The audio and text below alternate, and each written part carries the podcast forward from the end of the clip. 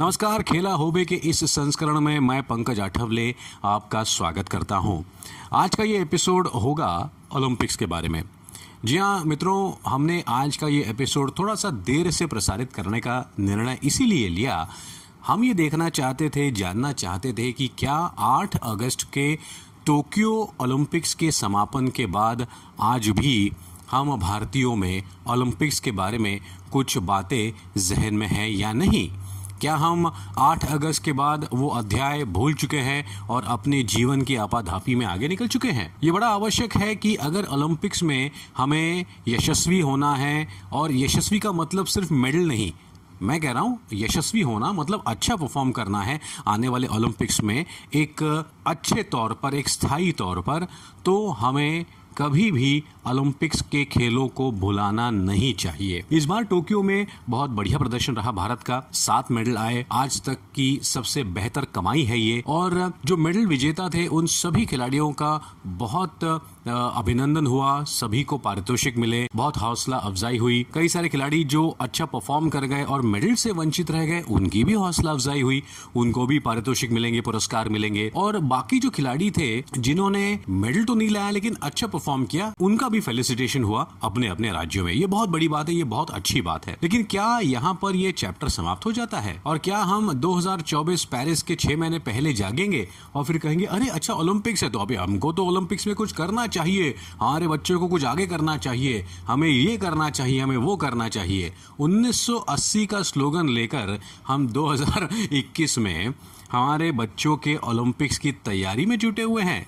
ये अच्छी बात नहीं है। एक बात बहुत बड़ी है और ये हमें माननी भी होगी कि पिछले चार पाँच सालों से, यानी कि 2015-16 के आसपास से जो भारतीय सरकार है, इन्होंने खेलों को बहुत प्राधान्य दिया है, बहुत सपोर्ट दिया है आर्थिक रूप से भी और हर तरह से भी। इसलिए आज आप देख रहे हैं कि भारतीय खिलाड़ियों का जो दर्जा है, जो परफॉर्मेंस है, वो बढ़ती जा रही है। हालाँकि कई सारे हमारे सुनने वाले ये भी कहेंगे कि लो, कर लो बात। वहाँ पर चाइना देखो, वहाँ पर अमेरिका देखो, वहाँ पर ये देखो, वहाँ पर वो देखो। अरे भाई, हमारा देश एक बहुत ही इंटरेस्टिंग सा देश है और इसी के बारे में आज हम चर्चा करेंगे। सबसे पहली बात यह है कि आ, हम शॉर्ट टर्म प्लानिंग नहीं कर सकते। ओलंपिक की तैयारी या फिर किसी भी खेल की तैयारी ये जीवन की तरह लगातार चलती रहती है।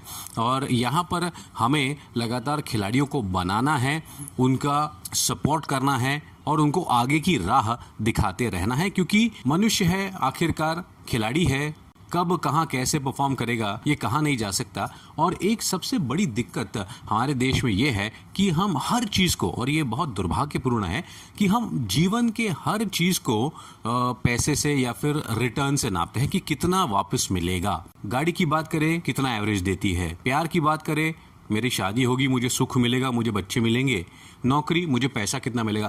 काम और जो आपका मेन कार्य है, उस पर हम ध्यान नहीं देते और इसीलिए हम थोड़ा सा पीछे रह जाते हैं।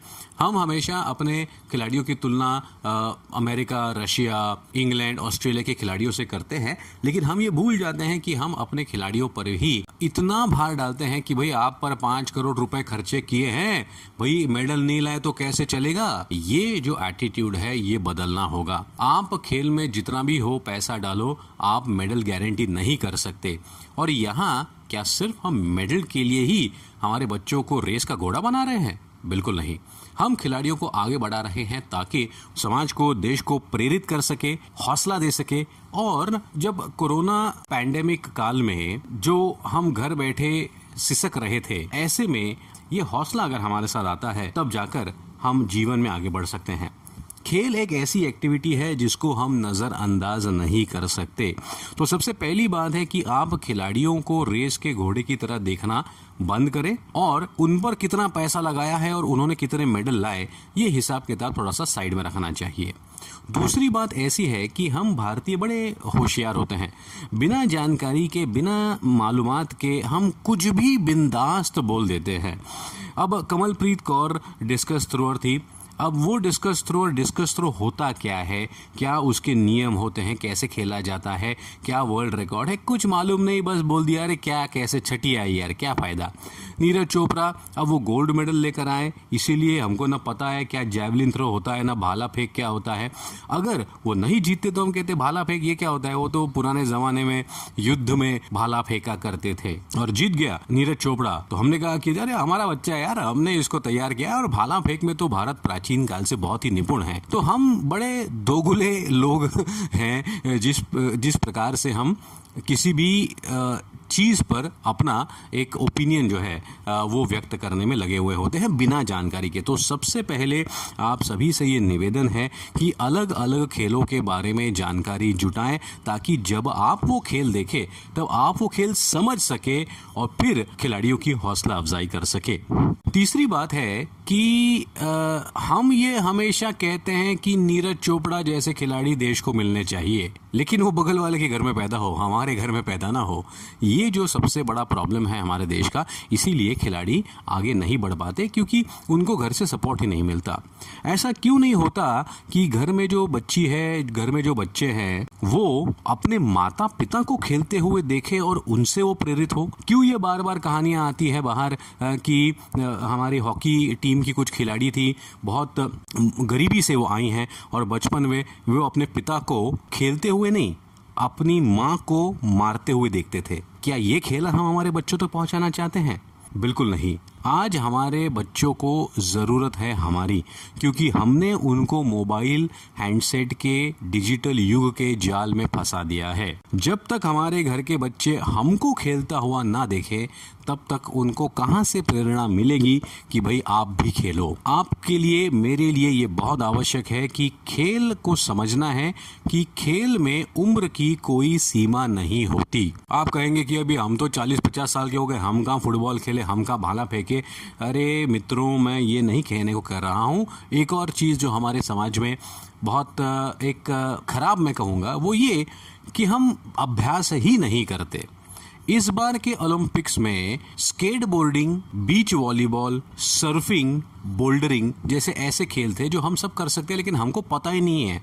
स्केट बोर्डिंग में तो तेरह तेरह साल के बच्चों ने गोल्ड मेडल जीता है। क्या हम नहीं चाहेंगे कि हम ज़्यादा से ज़्यादा नए खेलों को भी उपयोग में लाएँ, उनको खेलें, ताकि वहाँ पर भी हमारा प्रतिनिधित्व जो है, ये वो आगे बढ़ता जाए। बहुत अहम है कि आज हम हमारे बच्चों के साथ खेलें और हम नए नए खेल खेलें। ताकि बच्चे भी उनकी तरफ़ आकर्षित हो। एक और बड़ी विडंबना है हमारे समाज की कि हम एक चीज़ को लेकर इतना अटक जाते हैं, फंस जाते हैं, उसमें धस जाते हैं कि उसमें से बाहर निकलना मुश्किल हो जाता है। हमें ये बहुत सालों से पढ़ाया गया है, बताया गया है और हमें गले, हमके, हमारे गले के नीचे उतारा गया है कि आप इंजीनियर हो तो इंजीनियर बन के रहो, आप डॉक्टर हो तो आप डॉक्टर हो, आप कारपेंटर हो तो आप कारपेंटर हो, आप आर्टिस्ट हो तो आर्टिस्ट हो। तो यही तो प्रॉब्लम होती है। आज ऑस्ट्रेलिया अमेरिका, रशिया और काफ़ी सारे यूरोपीय देश इसीलिए आगे ओलंपिक्स में बढ़ पा रहे हैं क्योंकि उनके खिलाड़ी, उनके जो लोग, उनका जो समाज है, ये मल्टी स्पोर्ट समाज है। एक ही खिलाड़ी कम से कम दो या तीन खेलों में निपुण होता है और हम में भी वो काबिलियत है। हम में भी वो क्षमता है, लेकिन हम पता नहीं क्यों डर है या जो भी है, सामाजिक दृष्टिकोण है, हम कभी अपने आप को वो करते हुए न देखते हैं, ना किसी और को करने देते हैं। आपको एक उदाहरण देता हूँ ऑस्ट्रेलिया की एक बहुत बड़ी टेनिस खिलाड़ी है एशलिग बार्टी एशलिग बार्टी फ़िलहाल टेनिस की दुनिया में नंबर वन है। कुछ साल पहले वो टेनिस खेल खेल के खेल खेल के इतना पक गई थी, इतना थक गई थी कि उन्होंने एक दो साल का ब्रेक लिया।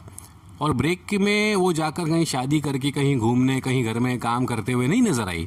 वो क्रिकेट खेलने लगी और बिग बैश में वो एक टीम के लिए दो साल तक खेलती रही। मज़ा आया, फिर लौटी टेनिस में और फिर बनी चैंपियन तो जिस तरीके से हमारे देश में किसान अलग अलग सीज़न में अलग अलग मौसम में अलग अलग प्रकार की खेती करता है, वही किसान गेहूँ भी उगाता है, सब्ज़ियाँ भी उगाता है, फल भी उगाता है, उसी तरीके से हमें हमारे खिलाड़ियों को, हमारे बच्चों को प्रेरणा देनी होगी कि आप भी मल्टी स्पोर्ट बनिए। तब जाकर ज़्यादा से ज़्यादा खेलों में हमारा जो है पार्टिसिपेशन होगा और वहाँ पर जीतने के चांसेस भी हमारे बढ़ेंगे। और सबसे बड़ी बात है कि आप मेडल्स को साइड में रखो। अगर हम और आप खेलने लगे, हम और आप ज़्यादा से ज़्यादा लोगों को प्रेरणा देते रहे कि आप खेलिए तो भारतवर्ष के समाज का हेल्थ पैरामीटर जो है, ये अपने आप ही इम्प्रूव होने लगेगा। आज सबसे बड़ी आवश्यकता है अगर हम हमारी सेहत पर ध्यान दें। सेहत पर ध्यान देने के लिए खेल आवश्यक है। खेलेंगे तो आपकी मानसिक और शारीरिक शक्तियाँ बरकरार रहेंगी, अच्छी रहेंगी। हम कोरोना से भी लड़ पाएँगे, हम जीवन की सारी आपाधापियों से भी लड़ पाएँगे, और साथ ही Olympics, Asian Games, Commonwealth Games जैसे खेलों में भी अच्छा कर पाएँगे, हमारे बच्चे वहाँ पर जीत पाएँगे। यही तो हम चाहते हैं, है कि नहीं? क्रिकेट एक बहुत बढ़िया खेल है और क्रिकेट को हमने बहुत कुछ दिया है। क्रिकेट में आज जिस तरीके से हमारे पास इतने सारे, कम से कम तीस पैंतीस अच्छे खिलाड़ी हैं जो अंतर्राष्ट्रीय स्तर पर खेल सकते हैं। बाकी खेलों में भी हमें यही करना होगा कि भाई सिर्फ़ एक, दो या तीन खिलाड़ी हमें बनाने नहीं हैं। हमें नीरज चोपड़ा जैसे कम से कम दस और जैवलिन थ्रोअर बनाने हैं। हमारे पास कमलप्रीत कौर जैसी दस और डिस्कस थ्रोअर होनी चाहिए। हमारे पास भवानी देवी जैसी और दस, पंद्रह तलवारबाज होनी चाहिए अंतर्राष्ट्रीय स्तर की। तब जाकर हम इन खेलों में अच्छा केवल न कर पाएँगे, लेकिन जीत भी पाएँगे। अंत में आपको बता दें कि हमें ये समझना होगा कि ओलंपिक के खेलों के पीछे क्या मंशा है, क्या धारणा है। कहना है कि ईस्वी पूर्व ग्रीस में एक बहुत बड़ा राजा होकर गया जिसका नाम था लियोनाइडस। उसके देश पर, उनके प्रांतों पर पर्शिया के राजा जर्क्सिस ने आक्रमण किया। जर्क्सिस लाखों की फौज लेकर आया था। लियोनाइडस के पास थे केवल 300 योद्धा। लेकिन उन 300 योद्धाओं ने उन लाखों की सेनाओं को न केवल टक्कर दी, चने चबाए, हालाँकि वो युद्ध हारे, लेकिन उन्होंने पर्शिया के इस आर्मी को पूरी तरह से जीतने नहीं दिया। तो मानना यह है कि ओलंपिक के खेलों में आना मतलब लियोनाइडस और उसके जो 300 योद्धा थे, इनके पराक्रम की बराबरी करना होता है। और वहाँ पर जीतना, ये उससे एक स्टेप ऊपर चला गया। तो क्या हमने, हमारे खिलाड़ियों की तरफ़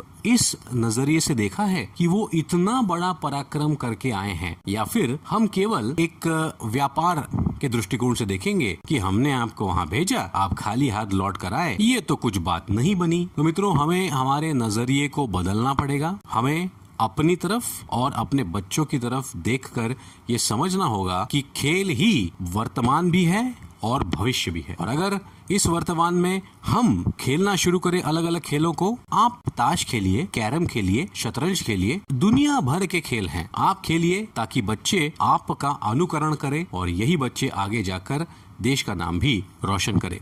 चलते चलते आपको एक और उदाहरण दे दूँ कि 2012 में जो लंदन ओलंपिक्स हुए थे, उसमें शूटिंग में ट्रैप और स्कीट नाम का जो एक इवेंट है, जिसमें 2004 में डबल ट्रैप में इवेंट में हमारे माननीय पूर्व मंत्री राज्यवर्धन सिंह राठौड़ ने रजत पदक जीता था 2004 के एथेंस ओलंपिक्स में। उसी कैटेगरी में 2012 में महिला वर्ग में जिस महिला ने स्वर्ण पदक जीता था, वो अमेरिका की शूटर थी। 2012 में उनकी उम्र केवल उनसठ वर्ष की थी। तो खेलों के लिए उम्र की कोई सीमा नहीं होती। आपके दिल में, आपके मन में वो जज्बात होने चाहिए और आप दूसरों को किस तरीके से प्रेरित करें, ये विचार होना चाहिए। खेलिए नव प्रवाह से जुड़े रहिएगा ताकि आपका जीवन स्वस्थ रहे, मस्त रहे और आप सारे तंदुरुस्त रहे। खेला होबे के इस संस्करण में बस इतना ही। अगले एपिसोड में बातें करेंगे और खेलों की।